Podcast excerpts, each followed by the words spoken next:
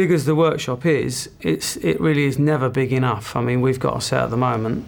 Afterlife is absolutely enormous. I think it's some of the bigger flats are as much as 10 metres tall, and they go full across the width of the Littleton stage, which is about 15 metres.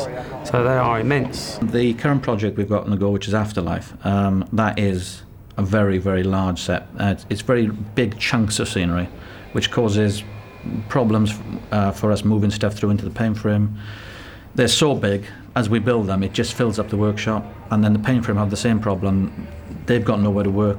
But it's just a matter of trying to keep the flow through and get stuff out into the rear dock in the Littleton.